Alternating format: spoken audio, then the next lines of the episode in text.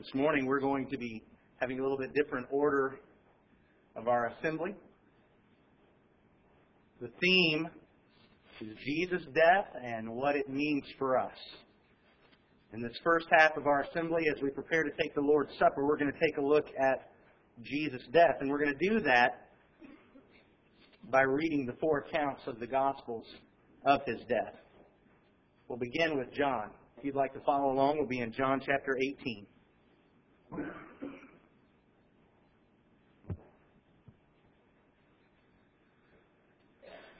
John 18 and verse 1 says, When Jesus had spoken these words, he went out with his disciples across the Kidron Valley where there was a garden, which he and his disciples entered. Now, Judas, who betrayed him, also knew the place, for Jesus often met there with his disciples. So Judas, having procured a band of soldiers and some officers from the chief priests and the Pharisees, went there with lanterns and torches and weapons. Then Jesus, knowing all that would happen to him, came forward and said to them, Whom do you seek? And they answered him, Jesus of Nazareth. Jesus said to them, I am he. Judas, who betrayed him, was standing with them. When Jesus said to them, I am he, they drew back and fell to the ground. So he asked them again, Whom do you seek?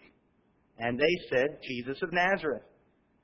Jesus answered, I told you that I am he. So if you seek me, let these men go. This was to fulfill the word that he had spoken, Of those whom you gave me, I have lost not one. Then Simon Peter, having a sword, drew it and struck the high priest's servant and cut off his right ear. The servant's name was Malchus. So Jesus said to Peter, Put your sword into its sheath. Shall I not drink the cup that the Father has given me? So the band of soldiers and their captain and the officers of the Jews arrested Jesus and bound him. First they led him to Annas, for he was the father-in-law of Caiaphas, who was the high priest that year. It was Caiaphas who had advised the Jews that it would be expedient that one man should die for the people. In verse 19, the high priest then questioned Jesus about his disciples and his teaching. Jesus answered him, I have spoken openly to the world. I have always taught in synagogues and in the temple, where all Jews come together. I have said nothing in secret. Why do you ask me? Ask those who have heard me what I said to them. They know what I said. And when he had said these things, one of the officers standing by struck Jesus with his hand, saying, Is that how you answer the high priest? Jesus answered him, If what I said is wrong, bear witness about the wrong. But if what I said is right, why do you strike me? Annas then sent him bound to Caiaphas the high priest. Verse 28 says, Then they led Jesus from the house of Caiaphas into the governor's headquarters. It was early morning. They themselves did not enter the governor's headquarters so that they would not be defiled, but could eat the Passover. So Pilate went outside to them and said, What accusation do you bring against this man? They answered him, If this man were not doing evil, we would not have delivered him over to you. Pilate said to them, Take him yourselves and judge him by your own law. And the Jews said to him, It is not lawful for us to put anyone to death. This was to fulfill the word that Jesus had spoken to show by what kind of death he was going to die. So Pilate entered his headquarters again and called Jesus and said to him, Are you the king of the Jews? Jesus answered, Do you say this of your own accord, or did others say it to you about me? Pilate answered, Am I a Jew? Your own nation and the chief priests have delivered you over to me. What have you done? Jesus answered, My kingdom is not of this world. If my kingdom were of this world, my servants would have been fighting that I might not be delivered over to the Jews. But my kingdom is not from the world. Then Pilate said to him, So you are a king? Jesus answered, You say that I am a king. For this purpose I was born, and for this purpose I have come into the world, to bear witness to the truth. Everyone who is of the truth listens to my voice. Pilate said to him, What is truth? After he had said this, he went back outside to the Jews and told them, I find no guilt in him. But you have a custom that I should release one man for you at the Passover. So do you want me to release to you the king of the Jews? They cried out again, Not this man, but Barabbas. Now Barabbas was a robber. Then Pilate took Jesus and flogged him. And the soldiers twisted together a crown of thorns and put it on his head and arrayed him in a purple robe. They came up to him saying, Hail, King of the Jews! and struck him with their hands. Pilate went out again and said to them, See, I am bringing him out to you, that you may know that I find no guilt in him. So Jesus came out, wearing the crown of thorns and the purple robe. Pilate said to them, Behold, the man. When the chief priests and the officers saw him, they cried out, Crucify him! Crucify him! Pilate said to them, Take him yourselves and crucify him, for I find no guilt in him. The Jews answered him, We have a law, and according to that law he ought to die because he has made himself the Son of God. When Pilate heard this statement, he was even more afraid. He entered his headquarters again and said to Jesus, Where are you from? But Jesus gave no answer. So Pilate said to him, You will not speak to me? Do you not know that I have authority to release you and authority to crucify you? Jesus answered him, You would have no authority over me at all unless it had been given you from above. Therefore, he who delivered me over to you has the greater sin. From then on, Pilate sought to release him, but the Jews cried out, If you release this man, you are not Caesar's friend. Everyone who makes himself a king opposes Caesar. So when Pilate heard these words, he brought Jesus out and sat down on the judgment seat at a place called the Stone Pavement, and in Aramaic, Gabbatha. Now it was the day of preparation of the Passover. It was about the sixth hour. He said to the Jews, Behold, your king. They cried out, Away with him, away with him, crucify him. Pilate said to them, Shall I crucify your king? The chief priests answered, We have no king but Caesar. So he delivered him over to them to be crucified. So they took Jesus, and he went out, bearing his own cross, to the place called the place of a skull, which in Aramaic is called Golgotha. There they crucified him, and with him two others, one on either side, and Jesus between them. Pilate also wrote an inscription and put it on the cross. It read, Jesus of Nazareth, the King of the Jews. Many of the Jews read this inscription, for the place where Jesus was crucified was near the city, and it was written in Aramaic, in Latin, and in Greek. So the chief priests of the Jews said to Pilate, Do not write the King of the Jews, but rather he said, I am the King of the Jews. Pilate answered, What I have written, I have written. When the soldiers had crucified Jesus, they took his garments and divided them into four parts, one part for each soldier also his tunic. But the tunic was seamless, woven in one piece from top to bottom. So they said to one another, Let us not tear it, but cast lots for it to see whose it shall be. This was to fulfill the scripture which says, They divided my garments among them, and for my clothing they cast lots. So the soldiers did these things. But standing by the cross of Jesus were his mother and his mother's sister, Mary, the wife of Clopas, and Mary Magdalene. When Jesus saw his mother and the disciple whom he loved standing nearby, he said to his mother, Woman, Behold your son. And then he said to the disciple, Behold your mother. And from that hour the disciple took her to his own home. After this, Jesus, knowing that all was now finished, said, to fulfill Scripture, I thirst. A jar full of sour wine stood there. So they put a sponge full of sour wine on a hyssop branch and held it to his mouth. When Jesus had received the sour wine, he said, It is finished. And he bowed his head and gave up his spirit. Brother Fisher is going to lead us in song number 170 in the Red Book, In Gethsemane Alone. Mark chapter 14, beginning at verse 53. Mark wrote of Jesus. They led Jesus to the high priest, and all the chief priests and the elders and scribes came together. And Peter had followed him at a distance right into the courtyard of the high priest, and he was sitting with the guards and warming himself at the fire. Now the chief priests and the whole council were seeking testimony against Jesus to put him to death, but they found none. For many bore false witness against him, but their testimony did not agree. And some stood up and bore false witness against him, saying, We heard him say, I will destroy this temple that is made with hands, and in three days I will build another not made with hands. Yet, even about this, their testimony did not agree. And the high priest stood up in the midst and asked Jesus, Have you no answer to make? What is it that these men testify against you? But he remained silent and made no answer. Again, the high priest asked him, Are you the Christ, the Son of the Blessed? And Jesus said, I am. And you will see the Son of Man seated at the right hand of power and coming with the clouds of heaven. And the high priest tore his garments and said, What further witnesses do we need? You have heard his blasphemy. What is your decision? And they all condemned him as deserving death. And some began to spit on him and to cover his face and to strike him, saying to him, Prophesy!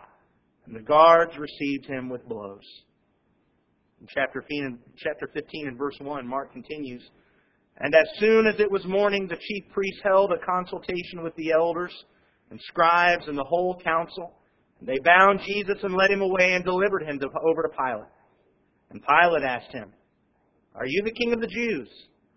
And he answered him, You have said so. And the chief priests accused him of many things, and Pilate again asked him, Have you no answer to make? See how many charges they bring against you? But Jesus made no further answer, so Pilate was amazed. Now at the feast, he used to release for them one prisoner for whom they asked. And among the rebels in the prison who had committed murder in the insurrection, there was a man called Barabbas. And the crowd came up and began to ask Pilate to do as he usually did for them. And he answered them, saying, Do you want me to release for you the king of the Jews? For he perceived that it was out of envy that the chief priests had delivered him up. But the chief priests stirred up the crowd to have him release for them Barabbas instead.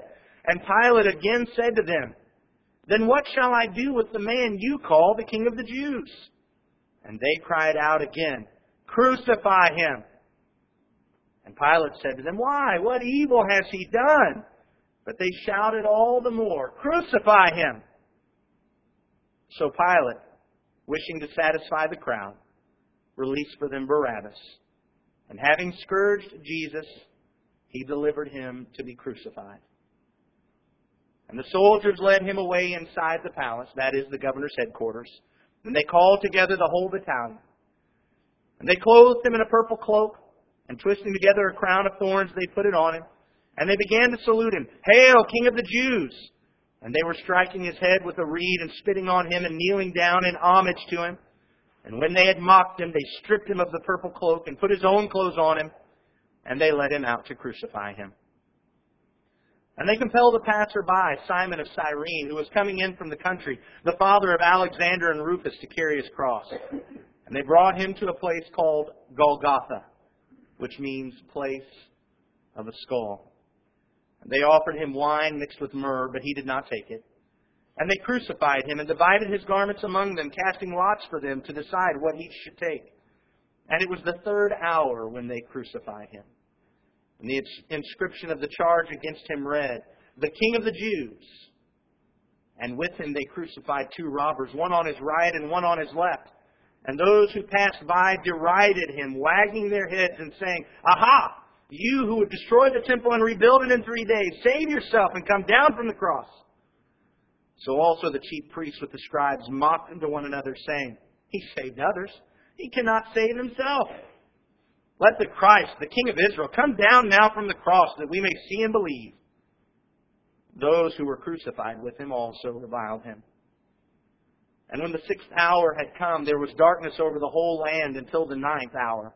And at the ninth hour, Jesus cried with a loud voice, Eloi, Eloi, lema sabachthani, which means, my God, my God, why have you forsaken me? And some of the bystanders hearing it said, Behold, he is calling Elijah. And someone ran and filled a sponge with sour wine, put it on a reed, and gave it to him to drink, saying, Wait, let us see whether Elijah will come to take him down. And Jesus uttered a loud cry and breathed his last. And the curtain of the temple was torn in two from top to bottom. And when the centurion who stood facing him saw that in this way he breathed his last, he said, Truly, this man was the Son of God. Turn your supplemental books to song number 118, I Love the Lord. We'll be singing verses 1 and 2. From the Gospel of Luke, beginning in chapter 22 and verse 63.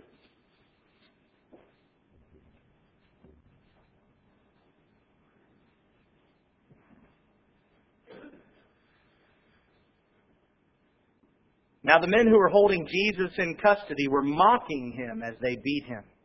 They also blindfolded him and kept asking him, Prophesy! Who is it that struck you? And they said many other things against him, blaspheming him. When day came, the assembly of the elders of the people gathered together, both chief priests and scribes. And they led him away to their council, and they said, If you are the Christ, tell us. But he said to them, If I tell you, you will not believe. And if I ask you, you will not answer. But from now on, the Son of Man shall be seated at the right hand of the power of God. So they all said, Are you the Son of God then? And he said to them, You say that I am. Then they said, What further testimony do we need? We have heard it ourselves from his own lips. Then the whole company of them arose and brought him before Pilate. And they began to accuse him, saying, We found this man misleading our nation and forbidding us to give tribute to Caesar, and saying that he himself is Christ, a king. And Pilate asked him, Are you the king of the Jews? And he answered him, You have said so. Then Pilate said to the chief priests and the crowds, I find no guilt in this man. But they were urgent, saying, He stirs up the whole people, teaching throughout all Judea, from Galilee even to this place. When Pilate heard this, he asked whether the man was a Galilean. And when he learned that he belonged to Herod's jurisdiction, he sent him over to Herod, who was himself in Jerusalem at the time. When Herod saw Jesus, he was very glad, for he had long desired to see him, because he had heard about him, and he was hoping to see some sign done by him. So he questioned him at some length, but he made no answer. The chief priests and the scribes stood by, vehemently accusing him. And Herod with his soldiers treated him with contempt and mocked him. Then arraying him in splendid clothing, he sent him back to Pilate. And Herod and Pilate became friends with each other that very day. For before this they had been at enmity with each other. Pilate then called together the chief priests and the rulers and the people and said to them, You brought me this man as one who is misleading the people. And after examining him before you, behold, I did not find this man guilty of any of your charges against him. Neither did Herod, for he sent him back to us. Look, nothing deserving death has been done by him. I will therefore punish and release him. But they all cried out together, Away with this man, and release to us Barabbas, a man who had been thrown into prison for an insurrection started in the city and for murder. Pilate addressed them once more, desiring to release Jesus, but they kept shouting, Crucify, crucify him! A third time he said to them, Why? What evil has he done? I have found in him no guilt deserving death. I will therefore punish and release him. But they were urgent, demanding with loud cries that he should be crucified, and their voices prevailed. So Pilate decided that their demand should be granted. He released the man who had been thrown into prison for insurrection and murder, for whom they asked, but he delivered Jesus over to their will. And as they led him away, they seized one Simon of Cyrene who was coming in from the country and laid on him the cross to carry it behind Jesus. And there followed him a great multitude of the people and of women who were mourning and lamenting for him. But turning to them, Jesus said, Daughters of Jerusalem, do not weep for me, but weep for yourselves and for your children. For behold, the days are coming when they will say, Blessed are the barren and the wombs that never bore, and the breasts that never nursed. Then they will begin to say to the mountains, Fall on us, and to the hills, cover us. For if they do these things when the wood is green, what will happen when it is dry? Two others who were criminals were led away to be put to death with him. And when they came to the place that is called the skull, there they crucified him. And the criminals, one on his right and one on his left. And Jesus said, Father, forgive them, for they do not know what they are doing. And they cast lots to divide his garments. And the people stood by watching, but the ruler scoffed at him, saying, He saved others, let him save himself, if he is the Christ of God, his chosen one. The soldiers also mocked him, coming up and offering him sour wine, and saying, If you're the king of the Jews, save yourself. There was also an inscription over him This is the King of the Jews. One of the criminals who were hanged railed at him, saying, Are you not the Christ? Save yourself and us. But the other rebuked him, saying, Do you not fear God, since you are under the same sentence of condemnation? And we indeed justly, for we are receiving the due reward of our deeds, but this man has done nothing wrong. And he said, Jesus, remember me when you come into your kingdom. And Jesus said to him, Truly I say to you, today you will be with me in paradise. It was now about the sixth hour, and there was darkness over the whole land until the ninth hour, while the sun's light failed, and the curtain of the temple was torn in two. Then Jesus, calling out with a loud voice, said, Father, into your hands I commit my spirit. And having said this, he breathed his last. Now when the centurion saw what had taken place, he praised God, saying, Certainly this man was innocent. Turning your supplemental books to Song number 49, I stand in awe. Song number 49. Matthew's account, following which we'll ask the men to come and serve the Lord's Supper. Matthew chapter 26, beginning at verse 57. Then those who had seized Jesus led him to Caiaphas, the high priest, where the scribes and the elders had gathered. And Peter was following him at a distance as far as the courtyard of the high priest, and going inside, he sat with the guards to see the end. Now the chief priests and the whole council were seeking false testimony against Jesus that they might put him to death. But they found none, though many false witnesses came forward. At last two came forward and said, This man said, I am able to destroy the temple of God and to rebuild it in three days. And the high priest stood up and said, have you no answer to make? What is it that these men testify against you? But Jesus remained silent. And the high priest said to him, I adjure you by the living God, tell us if you are the Christ, the Son of God. Jesus said to him, You have said so. But I tell you, from now on you will see the Son of Man seated at the right hand of power and coming on the clouds of heaven. Then the high priest tore his robes and said, He has uttered blasphemy. What further witnesses do we need? You have now heard the blasphemy. What is your judgment? They answered, He deserves death.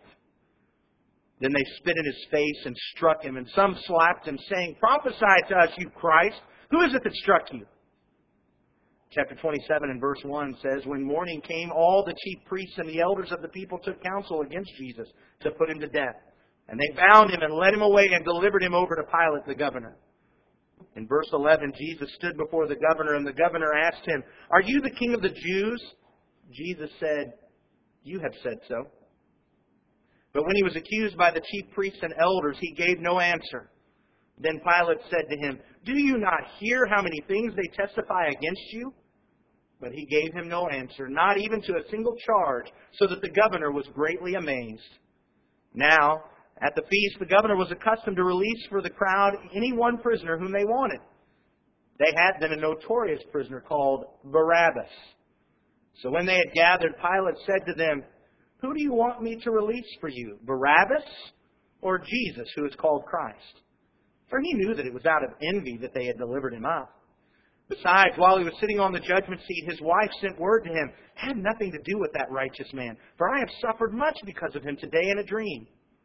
Now the chief priests and the elders persuaded the crowd to ask for Barabbas and destroy Jesus. The governor again said to them, Which of the two do you want me to release for you? And they said, Barabbas. Pilate said to them, Then what shall I do with Jesus who is called Christ? They all said, let him be crucified. And he said, Why? What evil has he done? But they shouted all the more, Let him be crucified! So when Pilate saw that he was gaining nothing, but rather that a riot was beginning, he took water and washed his hands before the crowd, saying, I am innocent of this man's blood. See to it yourselves. And all the people answered, His blood be on us and on our children. Then he released for them Barabbas, and having scourged Jesus, delivered him to be crucified. Then the soldiers of the governor took Jesus into the governor's headquarters, and they gathered the whole battalion before him. And they stripped him and put a scarlet robe on him. And twisting together a crown of thorns, they put it on his head and put a reed in his right hand. And kneeling before him, they mocked him, saying, Hail, King of the Jews! And they spit on him and took the reed and struck him on the head. And when they had mocked him, they stripped him of the robe and put his own clothes on him and led him away to crucify him. As they went out, they found a man of Cyrene, Simon by name. They compelled this man to carry his cross. And when they came to a place called Golgotha, which means place of a skull, they offered him wine to drink mixed with gall. But when he tasted it, he would not drink it. And when they had crucified him, they divided his garments among them by casting lots. Then they sat down and kept watch over him there. And over his head they put the charge against him which read, This is Jesus, the King of the Jews. Then two robbers were crucified with him, one on the right and one on the left. And those who passed by derided him, wagging their heads and saying, You who would destroy the temple and rebuild it in three days, save yourself. If you're the Son of God, come down from the cross. So also the chief priests with the scribes and elders mocked him, saying, He saved others. He cannot save himself. He's the King of Israel. Let him come down now from the cross, and we'll believe in him. He trusts in God. Let God deliver him now if he desires him. For he said, I am the Son of God. The robbers who were crucified with him also reviled him in the same way. Now from the sixth hour there was darkness over all the land until the ninth hour. And about the ninth hour Jesus cried out with a loud voice, saying, Eli, Eli, lema sabachthani. That is, my God, my God, why have you forsaken me? And some of the bystanders hearing it said, This man is calling Elijah. And one of them at once ran and took a sponge, filled it with sour wine, and put it on a reed and gave it to him to drink. But the other said, Wait, let us see whether Elijah will come to save him. And Jesus cried out again with a loud voice and yielded up his spirit. And behold, the curtain of the temple was torn in two from top to bottom. And the earth shook, and the rocks were split. The tombs also were opened, and many bodies of the saints who had fallen asleep were raised. And coming out of the tombs after his resurrection, they went into the holy city and appeared to many. When the centurion and those who were with him, keeping watch over Jesus, saw the earthquake and what took place, they were filled with awe and said, Truly, this was the Son of God. Let's partake of the supper. In the first half of our assembly, I believe we got a good picture of the death of Jesus, what Jesus did for us. Now, in this half of our assembly, I'd like for us to take a look at what, what his death means for us, what it means that we need to do, and how we need to live. We're going to do that by reading 1 Peter. Four out of these five chapters directly mention Jesus' suffering and or death. And it all highlights how we should live because Jesus died for us. 1 Peter chapter 1, beginning at verse 1. Peter, an apostle of Jesus Christ, to those who are elect exiles of the dispersion in Pontus, Galatia, Cappadocia, Asia, and Bithynia, according to the foreknowledge of God the Father in the sanctification of the Spirit, for obedience to Jesus Christ, and for sprinkling with his blood. May grace and peace be multiplied to you. Blessed be the God and Father of our Lord Jesus Christ. According to his great mercy, he has caused us to be born again to a living hope through the resurrection of Jesus Christ from the dead, to an inheritance that is imperishable, undefiled, and unfading, kept in heaven for you, who by God's power are being guarded through faith for a salvation ready to be revealed in the last time. In this you rejoice, though now for a little while, if necessary, you have been grieved by various trials, so that the tested genuineness of your faith, more precious than gold that perishes, though it is tested by fire, may be found to result in praise and glory and honor at the revelation of Jesus Christ. Though you have not seen him, you love him. Though you do not see him, you believe in him and rejoice with joy that is inexpressible and filled with glory, obtaining the outcome of your faith, the salvation of your souls. Concerning this salvation, the prophets who prophesied about the grace that was to be yours searched and inquired carefully, inquiring what person or time the Spirit of Christ in them was indicating when he predicted the sufferings of Christ and the subsequent glories it was revealed to them that they were serving not themselves, but you in the things that have now been announced to you through those who preach the good news to you by the Holy Spirit sent from heaven. Things into which angels long to look.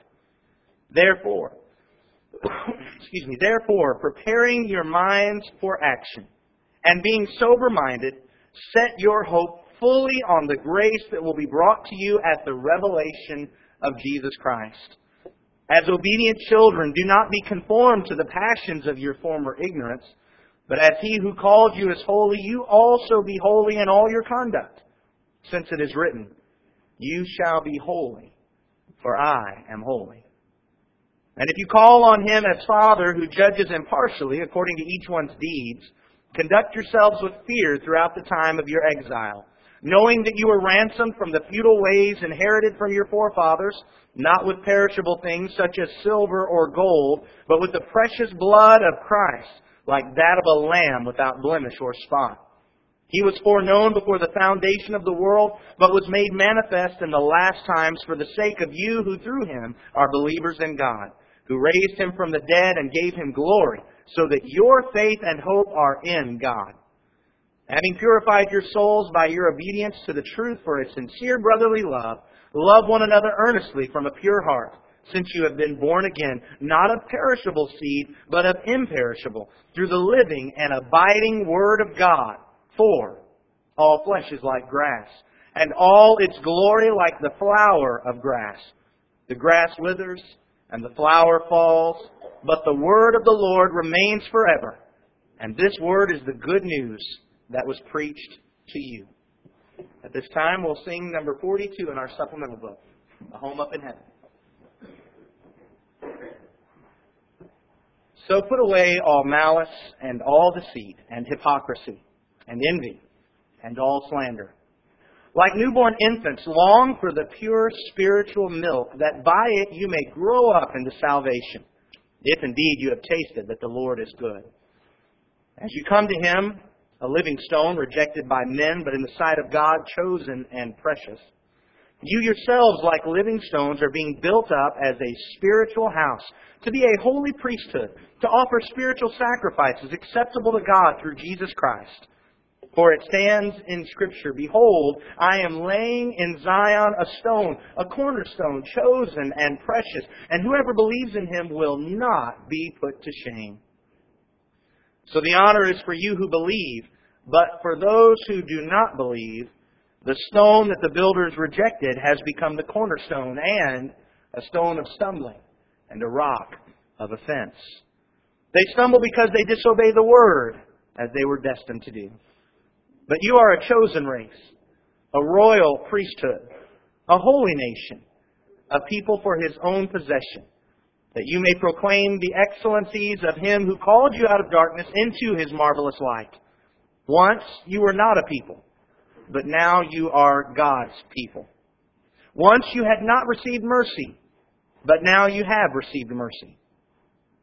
Beloved, I urge you as sojourners and exiles to abstain from the passions of the flesh, which wage war against your soul. Keep your conduct among the Gentiles honorable so that when they speak against you as evildoers, they may see your good deeds and glorify God on the day of visitation. Be subject for the Lord's sake to every human institution, whether it be to the emperor as supreme, or to the governors as sent by him to punish those who do evil and to praise those who do good. For this is the will of God, that by doing good you should put to silence the ignorance of foolish people. Live as people who are free, not using your freedom as a cover up for evil, but living as servants of God. Honor everyone. Love the brotherhood. Fear God. Honor the emperor.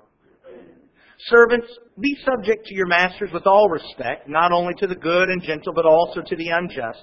For this is a gracious thing, when, mindful of God, one endures sorrows while suffering unjustly. For what credit is it if, when you sin and are beaten for it, you endure? But if when you do good and suffer for it, you endure, this is a gracious thing in the sight of God. For to this you have been called, because Christ also suffered for you, leaving you an example, so that you might follow in his steps. He committed no sin, neither was deceit found in his mouth. When he was reviled, he did not revile in return. When he suffered, he did not threaten, but continued entrusting himself to him who judges justly. He himself bore our sins in his body on the tree, that we might die to sin and live to righteousness. By his wounds you have been healed. For you were straying like sheep, but have now returned to the shepherd and overseer of your souls. At this time, we'll sing number 230 in the Hymns for Worship book. Number 230, This World is Not My Home. Likewise, wives, be subject to your own husbands, so that even if some do not obey the word, they may be won without a word by the conduct of their wives, when they see your respectful and pure conduct. Do not let your adorning be external, the braiding of hair and the putting on of gold jewelry, or the clothing you wear, but let your adorning be the hidden person of the heart, with the imperishable beauty of a gentle and quiet spirit, which in God's sight is very precious. For this is how the holy women who hoped in God used to adorn themselves by submitting to their own husbands. As Sarah obeyed Abraham, calling him Lord, and you are her children, if you do good and do not fear anything that is frightening. Likewise, husbands, live with your wives in an understanding way, showing honor to the woman as the weaker vessel, since they are heirs with you of the grace of life, so that your prayers may not be hindered. Finally, all of you have unity of mind, sympathy, brotherly love, a tender heart, and a humble mind. Do not repay evil for evil or reviling for reviling, but on the contrary, bless. For to this you were called, that you may obtain a blessing. For whoever desires to love life and see good days, let him keep his tongue from evil and his lips from speaking deceit. Let him turn away from evil and do good. Let him seek peace and pursue it. For the eyes of the Lord are on the righteous, and his ears are open to their prayer. But the face of the Lord is against those who do evil. Now who is there to harm you if you are zealous for what is good? But even if you should suffer for righteousness' sake, you will be blessed. Have no fear of them, nor be troubled. But in your hearts honor Christ the Lord as holy, always being prepared to make a defense to anyone who asks you for a reason for the hope that is in you. Yet do it with gentleness and respect having a good conscience, so that, when you are slandered, those who revile your good behavior in Christ may be put to shame. For it is better to suffer for doing good, if that should be God's will, than for doing evil. For Christ also suffered once for sins, the righteous for the unrighteous, that he might bring us to God, being put to death in the flesh, but made alive in the Spirit, in which he went and proclaimed to the spirits in prison, because they formerly did not obey, when God's patience waited in the days of Noah, while the ark was being prepared, in which a few, that is eight persons, were brought safely through water. Baptism, which corresponds to this, now saves you, not as a removal of dirt from the body, but as an appeal to God for a good conscience, through the resurrection of Jesus Christ, who has gone into heaven, and is at the right hand of God, with angels, authorities, and powers having been subjected to him. At this time, we'll sing number 67 in your supplemental song book, We Are One. Brother Steve Fisher is going to lead us in that song. Since therefore Christ suffered in the flesh, arm yourselves with this same way of thinking. For whoever has suffered in the flesh has ceased from sin, so as to live for the rest of the time in the flesh, no longer for human passions, but for the will of God. For the time that is past suffices for doing what the Gentiles want to do living in sensuality, passions, drunkenness, orgies, drinking parties, and lawless idolatry. With respect to this, they are surprised when you do not join them in the same flood of debauchery, and they malign you. But they will give account to him who is ready to judge the living and the dead. For this is why the gospel is preached even to those who are dead. That though judged in the flesh the way people are, they might live in the spirit the way God does. The end of all things is at hand. Therefore, be self controlled and sober minded for the sake of your prayers. Above all, keep loving one another earnestly, since love covers a multitude of sins. Show hospitality to one another without grumbling. As each has received a gift, use it to serve one another as good stewards of God's varied grace. Whoever speaks, as one who speaks the oracles of God. Whoever serves, as one who serves by the strength that God supplies, in order that in everything God may be glorified through Jesus Christ. To him belong glory and dominion forever and ever. Amen. Beloved, do not be surprised at the fiery trial when it comes upon you to test you, as though something strange were happening to you. But rejoice insofar as you share Christ's sufferings, that you may also rejoice and be glad when his glory is revealed. If you are insulted for the name of Christ, you are blessed, because the Spirit of glory and of God rests upon you. But let none of you suffer as a murderer or a thief or an evildoer or as a meddler. Yet if anyone suffers as a Christian, let him not be ashamed, but let him glorify God in that name. For it is time for judgment to begin at the household of God, and if it begins with us, what will be the outcome for those who do not obey the gospel of God? And if the righteous is scarcely saved, what will become of the ungodly and the sinner? Therefore, let those who suffer according to God's will entrust their souls to a faithful Creator while doing good. This time we'll sing in our supplemental book song number 19, Servant's Song. So, I exhort the elders among you as a fellow elder and a witness of the sufferings of Christ, as well as a partaker in the glory that is going to be revealed. Shepherd the flock of God that is among you exercising oversight, not under compulsion, but willingly, as God would have you. Not for shameful gain, but eagerly. Not domineering over those in your charge, but being examples to the flock. And when the chief shepherd appears, you will receive the unfading crown of glory. Likewise, you who are younger, be subject to the elders. Clothe yourselves, all of you, with humility toward one another. For God opposes the proud, but gives grace to the humble. Humble yourselves, therefore, under the mighty hand of God, so that at the proper time He may exalt you. Casting all your anxieties on Him because He cares for you. Be sober minded. Be watchful. Your adversary, the devil, prowls around like a roaring lion seeking someone to devour. Resist him, firm in your faith, knowing that the same kinds of suffering are being experienced by your brotherhood throughout the world. And after you have suffered a little while, the God of all grace, who has called you to his eternal glory in Christ, will himself restore, confirm, strengthen, and establish you. To him be the dominion forever and ever. Amen. By Silvanus, a faithful brother as I regard him, I have written briefly to you, exhorting and declaring that this is the true grace of God. Stand firm in it. She who is at Babylon, who has likewise chosen, sends you greetings, and so does Mark, my son. Greet one another with a kiss of love. Peace to all of you who are in Christ. At this time, we're going to sing song number 466 in your Hymns for Worship book, song 466. Does Jesus care? I hope you've been blessed to be here today. Paul exhorted Timothy to give attention to the public reading of Scripture. And it's good for us just to get together and not worry about what I think about it or what you think about it, but just to listen to what God has to say to us. Jesus died. And I believe that by reading those four accounts of that death, we we just can't help but be moved at how much God loves us, or at least I can.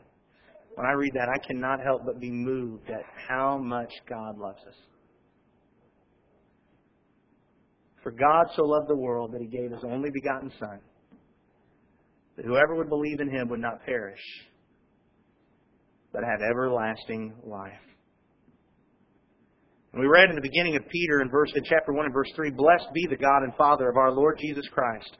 According to his great mercy, he has caused us to be born again to a living hope through the resurrection of Jesus Christ from the dead, to an inheritance that is imperishable, undefiled, and unfading, kept in heaven for you, who by God's power are being guarded through faith for a salvation ready to be revealed in the last time. That's why Jesus came. Jesus came so that through his death and his resurrection we could be saved and we could have a home reserved for us in heaven, unfading, undefiled, imperishable. Our houses here get worn out. We have to do repairs. We have to repaint. We have to fix. But our home in heaven is undefiled, imperishable, never fading. That's what God has reserved for us through Jesus Christ. And the question this morning is do you know this Jesus? You know, the problem sometimes is for many of us is that we get distracted by all the people that are down here as, as we are all striving to get to know Jesus and draw closer to Him and allow Him to govern our lives and to focus on that death, the burial, and resurrection and allow it to govern how we live. We make mistakes. We mess up. We betray people. And because of that, some of us well, we decide not to trust, and we're just not sure who to trust or what to trust. But what I learned here is that we can trust Jesus. Don't be distracted by us. We're striving to get to know this same Jesus. The Jesus who left heaven and came down to earth. Who had numerous chances to betray us all and leave us here in our sins so that we would die and go to hell. He stayed despite the mocking. He, dis- he stayed despite the persecution. He stayed despite the opposition. He stayed despite the cross. And He died for you. You can trust Him.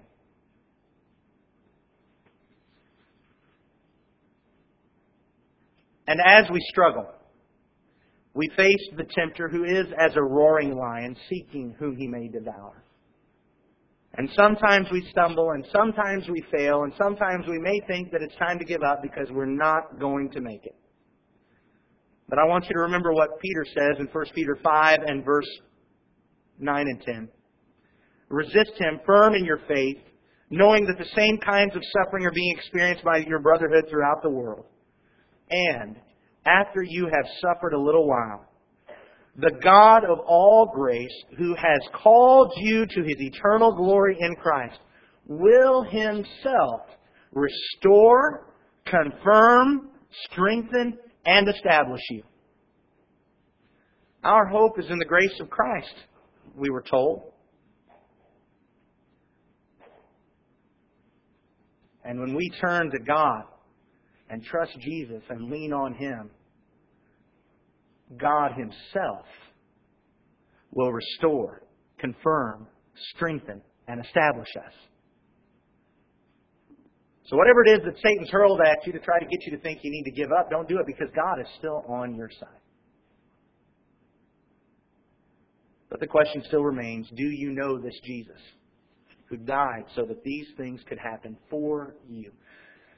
Because if you don't know Him, if you don't come to Him, that death does you no good. Peter also told us in 1 Peter chapter 3 and verse 21 that like the waters of Noah's flood separated him and saved him from the perverse generation that surrounded him, the waters of baptism now save you not as a removal of dirt from the body, but as an appeal to God for a good conscience through the resurrection of Jesus Christ, who has gone into heaven, is at the right hand of God, with angels, authorities, and powers having been subjected to him. Do you want to know Jesus? The first step of knowing Jesus is to be baptized into Jesus. Baptism now saves you. It's not the removal of the dirt of the flesh. It's not a bath. It's not because we were dirty and then we were clean physically. But because Jesus died and was resurrected. And God said, this is how it's done. And so as we sing here, pay careful attention to what the words are. Do you know my Jesus? Because my Jesus came to save you from your sins. And I want you to meet him. I want you to know him. And I want you to get close to Him so that we can glorify God and so that we can be together forever. If you need to enter Christ, won't you come forward right now as we stand and sing number 470, Do You Know My Jesus?